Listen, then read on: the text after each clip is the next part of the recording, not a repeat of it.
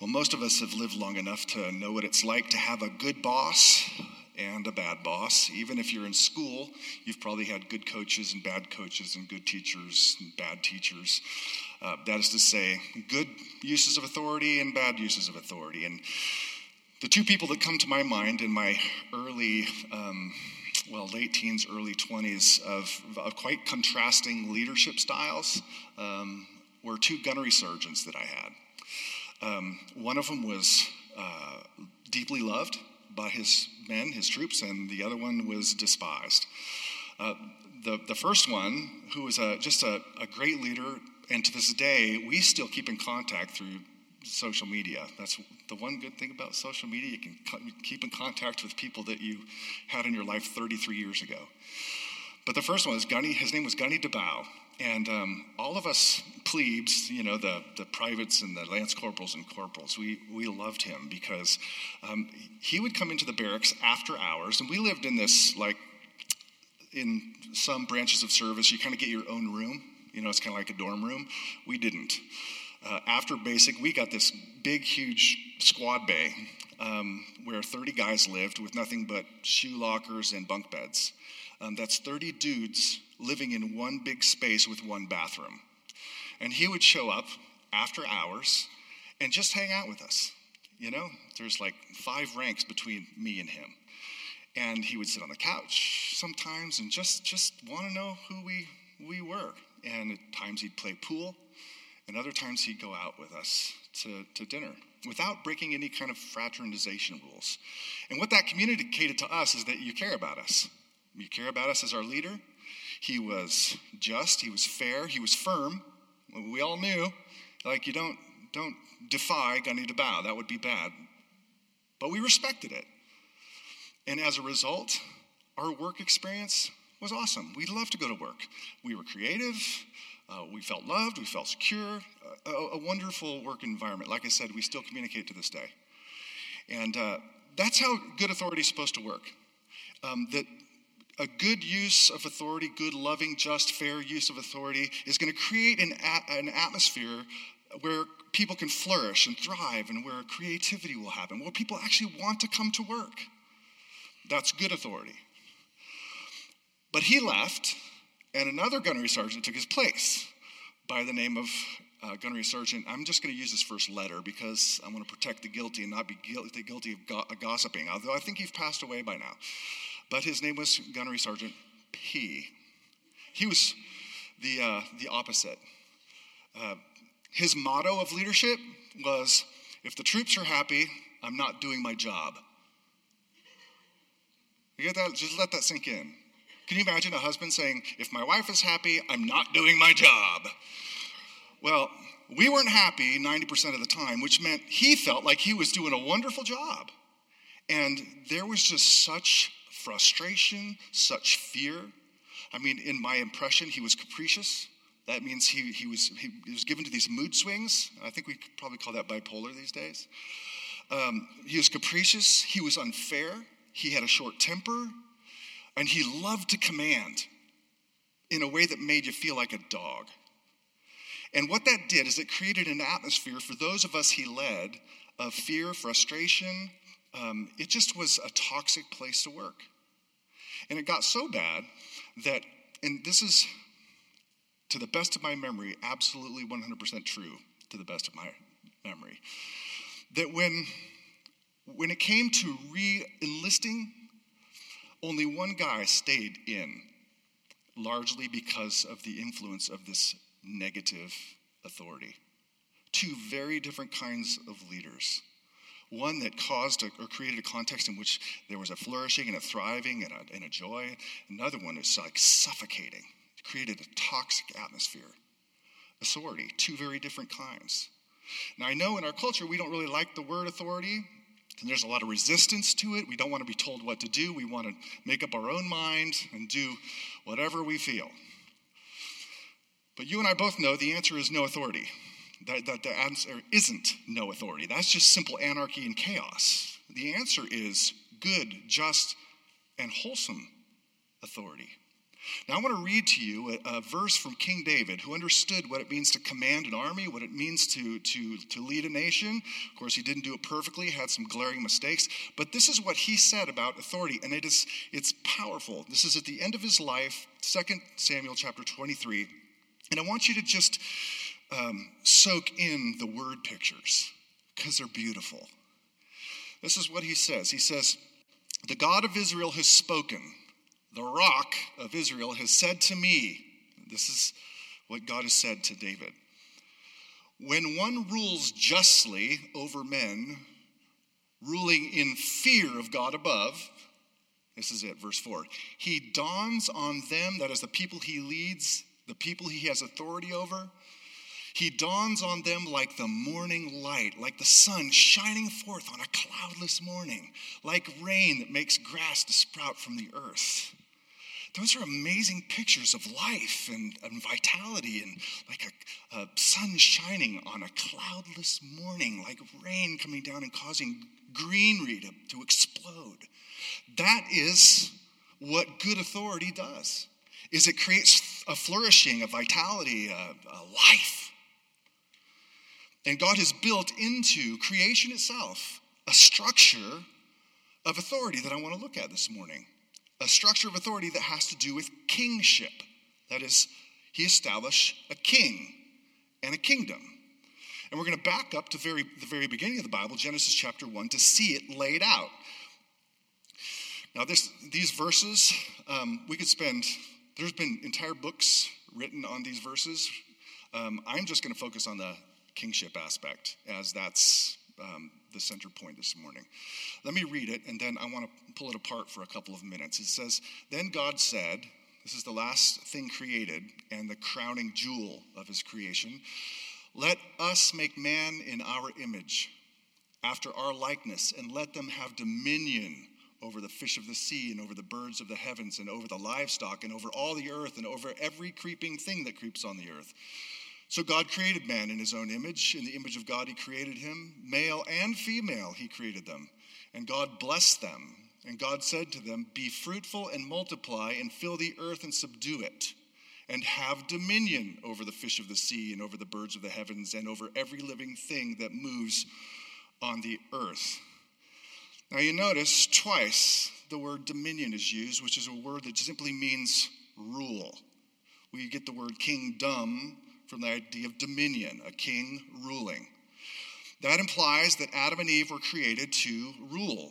They were created to exercise authority over creation. Not just Adam, but you notice it says, let them have dominion. It was a shared role, and I think Adam was the lead of that dance, but it was a shared role. So here you have this, this idea from the very beginning of creation of authority, of dominion, of a king and a queen.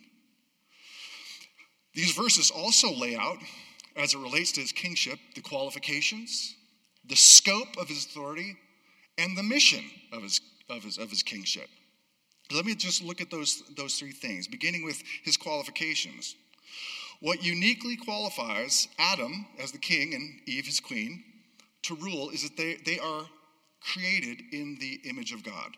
Nothing else in creation bears that label created in the image of God.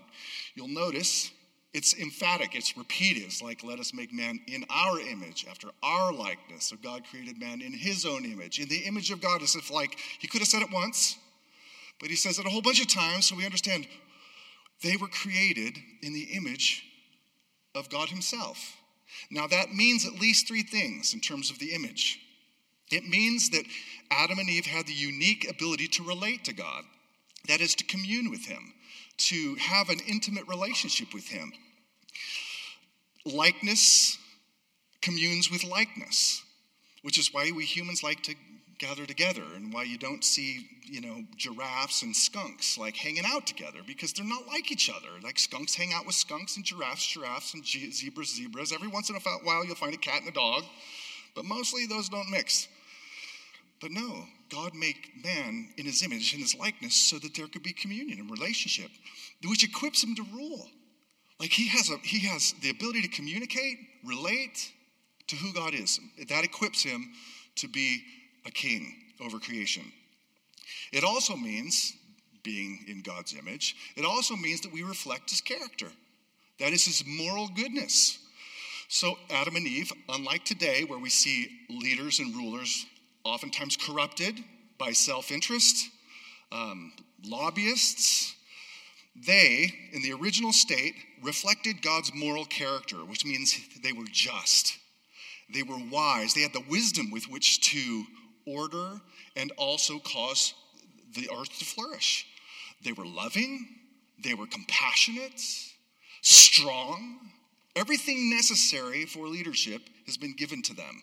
This moral character and strength. They are created in the image of God. So, um, being in the image of God, you can relate to God, you can reflect God's character, and last, represent his rule here on the earth. That is, Adam was to be an under shepherd, an under king of God himself, and take care of creation.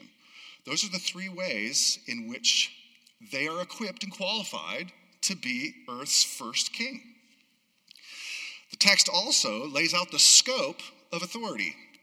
Now, I want you to, again, I want you to keep this in mind because I'm going to bridge this, and you're going to go, oh, and maybe you've, you've known this already, but I want you to go, oh, I see the connection. This is awesome. And there's 15 centuries between this book and Matthew. Second, the scope of his kingship. You'll notice, you know, we kind of get just let rid of the fish and the birds, and we focus on that, but not the realms in which they exist. This says the fish of the sea, the birds of the heavens, and over all the earth. All three realms of existence are mentioned sea, heavens, and earth. Adam was to be a king with the scope of authority over all creation. All three sea, land, and heavens. So that's the scope of his authority, of the king. And third, there is a mission involved. That is, it's not a static creation where it's like plop. He has a throne and he just simply orders and exercises authority over the whole. He's commanded, he's given a commission, he's given a mandate to do something, to accomplish something, to complete something. So it says, Be fruitful and multiply and fill the earth and subdue it and have dominion over the fish of the sea and so forth. That is, he is to establish, Adam and Eve were given the command, the mission, the mandate to establish God's dominion, God's rule, God's kingdom on the earth. It would have started with the Garden of Eden, right? However big it was, that was the location where they were initially um, exercising dominion and authority, taking care of the animals, naming the animals, and so forth. But the idea is as they had children and grandchildren, had things stayed the same, that is, we hadn't fallen, then it would have expanded and eventually it would have filled the earth and they would have subdued it. That implies, of course, that whatever was outside the garden at the time needed to be ordered or civilized or directly brought underneath this authority structure that God set in place. So, in short, Adam and Eve were given the mandate to establish God's kingdom over the whole earth. You see that? So, those three things. He's like, what qualifies Adam and Eve, the first king, made in the image of God? The scope of their authority, sea, heavens, and earth, that is everything and then this mission to establish God's kingdom on the earth, a people filling the earth um, under the rule of God. Hey, you got, got that in your head? So, we all know what happens. The queen is seduced, deceived. The king makes a willful choice to defy God. And when the king falls, everything falls. And the whole of creation, this beautiful authority structure where you know, the sun shining like a cloud on a cloudless morn is lost. It's darkness, death, sin, corruption. It's, it's just it's just it's undone. The whole structure that God created that was good and wonderful, a context for flourishing and thriving, is now turned on its head, which is where we're at. Where we're at. And the question I want to ask is okay, so Act One didn't turn out too well. God created man to be a king. It didn't work. So, did, did God just decide, well, you know what? Plan A just didn't work. I didn't see that coming. kind of wad it up in a ball and throw it in the trash can and say, I'm going to do something different. I got a plan B in mind. Like, is, is that what's happening between Genesis and what comes after it? And I want to say absolutely 100% no. What we're going to find is that God is going to recapture, restore, and redeem his original plan. It's one plan, not two. One plan. The prophets that would come after, the Hebrew prophets, would speak of a king. Now, there were Jewish kings, and some of them were good, a whole lot of them were bad, but not one of them was perfect. You had David, you know his, uh, his stuff. Solomon and his stuff, lots of stuff. Hezekiah, he had stuff. Jehoshaphat, he had stuff. Even Josiah had stuff. Everybody has stuff. And even when they ruled relatively well, eventually they died, often leaving their kingdom and authority to a miscreant son. And everything would haywire. Nothing lasts. But there was, there was a prophetic theme, a voice, a picture that God was going to restore kingship permanently, that what Adam was originally created to do would be brought back.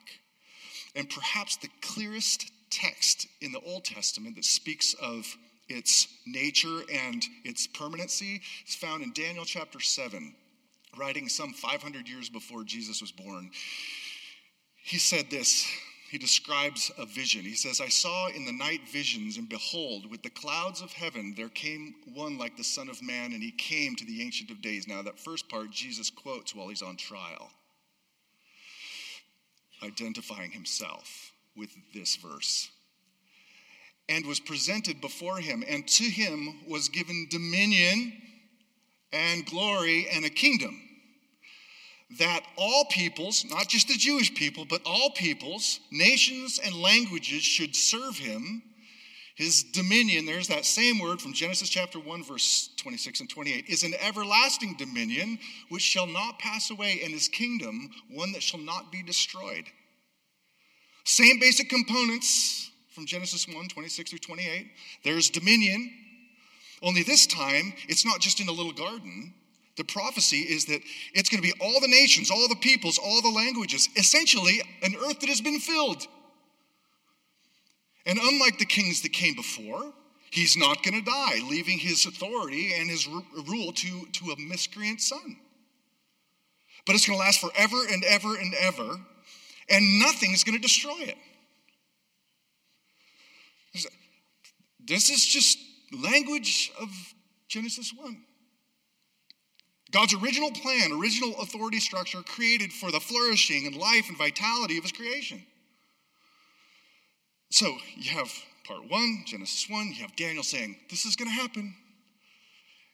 And now coming to Matthew chapter 1,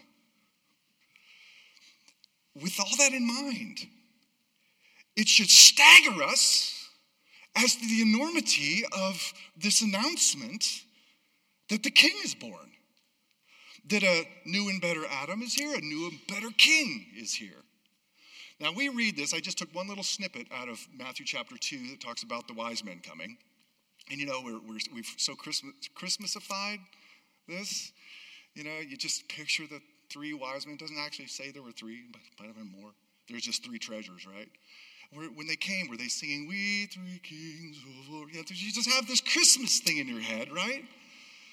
But isn't it interesting? That through a supernatural summons, God invites aliens, He invites people who are from other nations, Gentiles, to come and see the baby.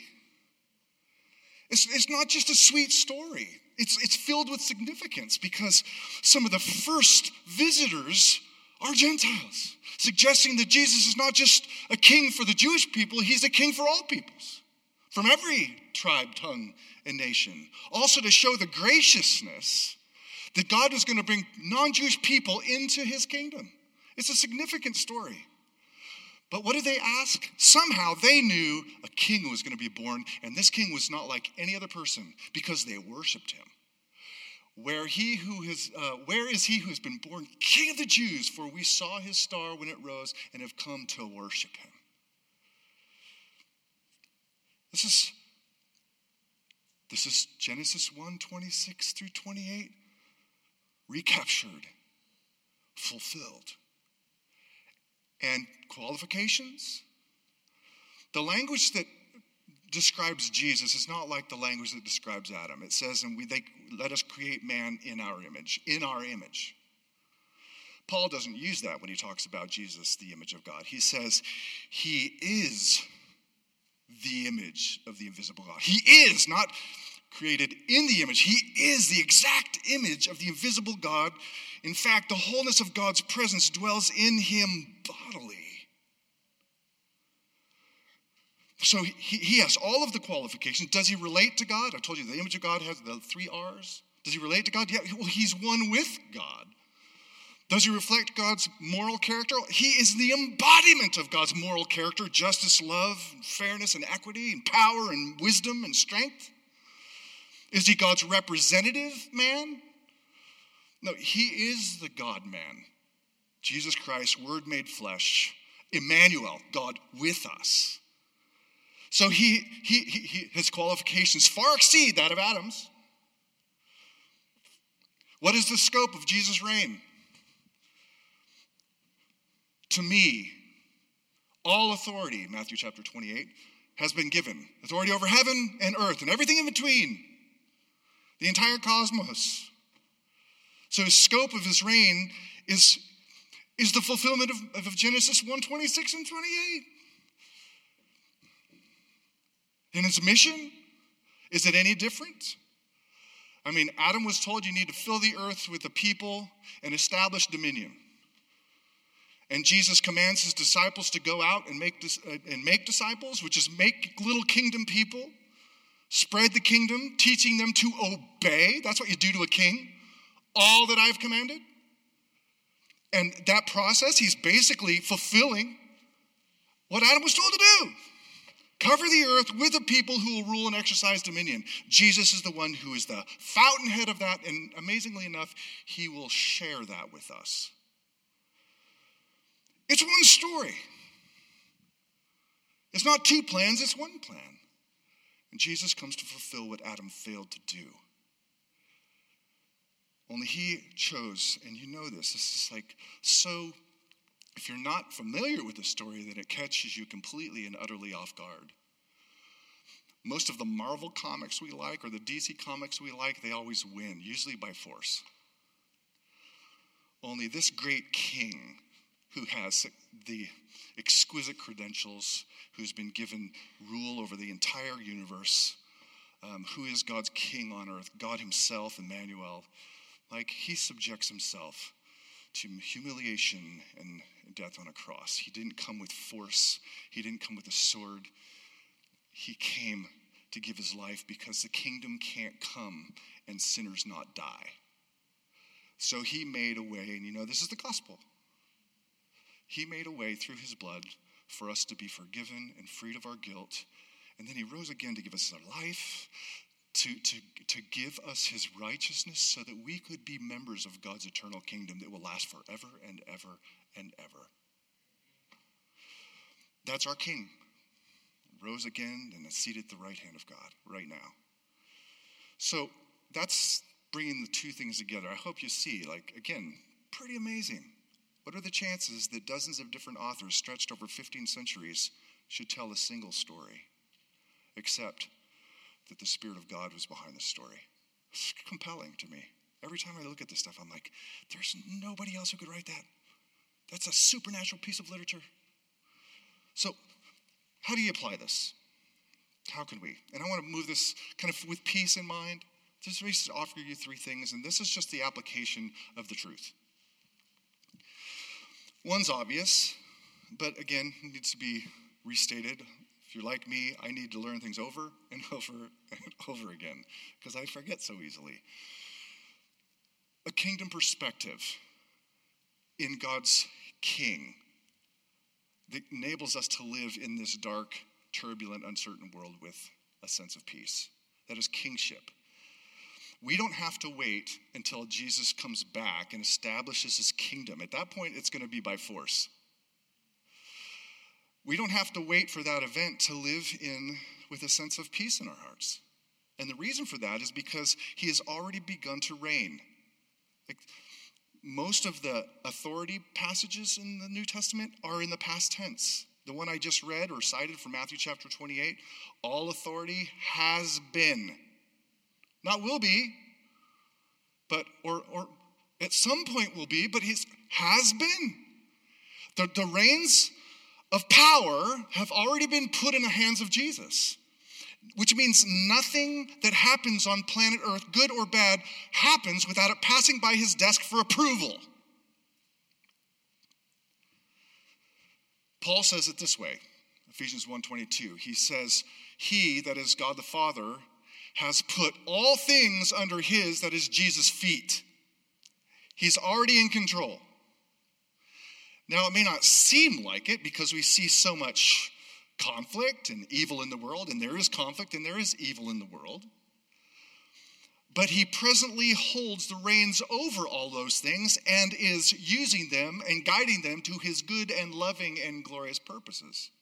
And we, as his followers, are to trust that and to see the world through that, that, that perspective. Now, this is typically how we do this, and pull my glasses out here.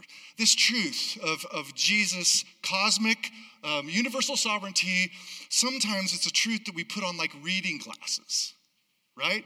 Things get bad, you despair or you're really fearful about something and you're like, oh, that's right, God's in control. And you put on the lenses and, like, now I can see God's in control. And even though it's hard and I'm in pain, I'm, I'm just going to accept this by faith that He's in control. He has a purpose in it. And then the despair or the pain goes away and you're like, okay, take them off now. And then you're not looking at the world through the lens of Jesus rules over this. And then you find yourself despairing and fearing again and panicking over news articles. Rather, the, the, the truth really should be more like permanent contact lenses of seeing everything through the lens of Jesus reigns over this. And I trust him because, one, he, he understands me. He's walked in my shoes. He can sympathize with me and my weaknesses. He knows what it's like to be in pain. He knows what it's like to be abandoned. He knows what it's like to be verbally and physically abused. And he knows what it's like to face death. He knows me, and he is not only a king, he's my shepherd king. So that looking at the world through these contact lenses, permanent contact lenses of Jesus reigns in this, should enable us to see the good things and go, this is of the Lord. And to look at the tragedies and to say, this also is of the Lord. So that we could say with Job, who understood perhaps better than most of us, the Lord gives, the Lord takes away. What's the next line? Blessed be the name of the Lord.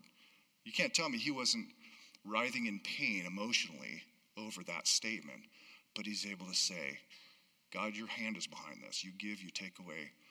Blessed be your name. That's where peace is. It's just knowing God's ruling in your circumstances and recognizing there's someone driving the car. Two, second application. This has to do with this mission theme that fill the earth, you know, exercise dominion over it. Like Jesus has commissioned us to be his disciple makers, right?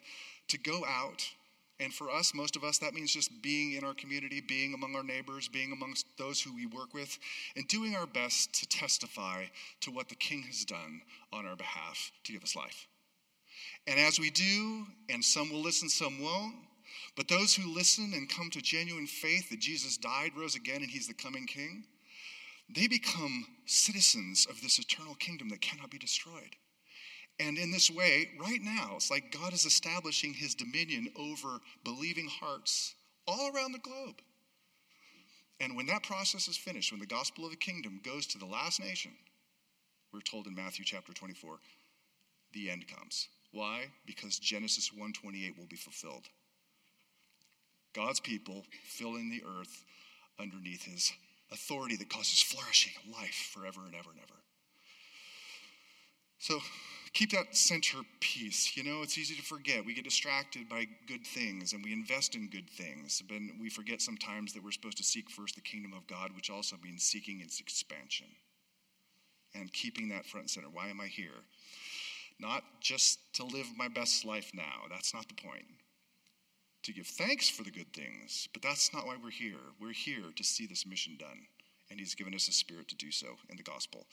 And third, you can't not mention hope that nurtures peace, right? Because the same king we're told is going to come back, never to leave again. Like Aslan the lion from C.S. Lewis, he's going to come back, he's never going to disappear again.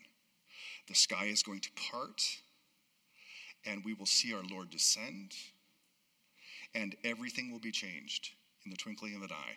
Creation itself will go from being this dark, monochrome, black and white thing, kind of like how it is right now, to be a vivid HD color explosion of life as the king reigns directly on the earth. And that's what we're looking forward to. That's, that's the great hope. And man, I just, one of my favorite lines in Handel's Messiah, and I think one of the best lines in Revelation chapter 11, is that John hears this loud voice from heaven that says, The kingdom of the world has become the kingdom of our Lord and of his Christ, and he shall reign forever and ever and ever. And in a season where we lose lots of people to death and disease. We had another one depart at 1020 this morning. That is die. Rhonda Guffey's mother. It's good to know that a day is coming when the dead will rise when Christ comes. That's a hope that takes you through a season that's hard for a lot of people, and it's hard for a lot of people this season. We've lost quite a few. Some of you have lost family members. And instead of, it's good to lament. We should grieve but we don't grieve without hope. And this a hope that our King gives us. So I pray this truth, this amazing truth that spans 15 centuries, will find a place in your heart to give you peace. Lord, we pray for um, fruitfulness with this truth, that you would allow it to simmer in our minds and our hearts so that we can live in its reality, in its joy, its peace, and that we would endure, and that we would give thanks, and that we would do your work here, the mission that is still being done by your Spirit. And we pray this in Jesus' name.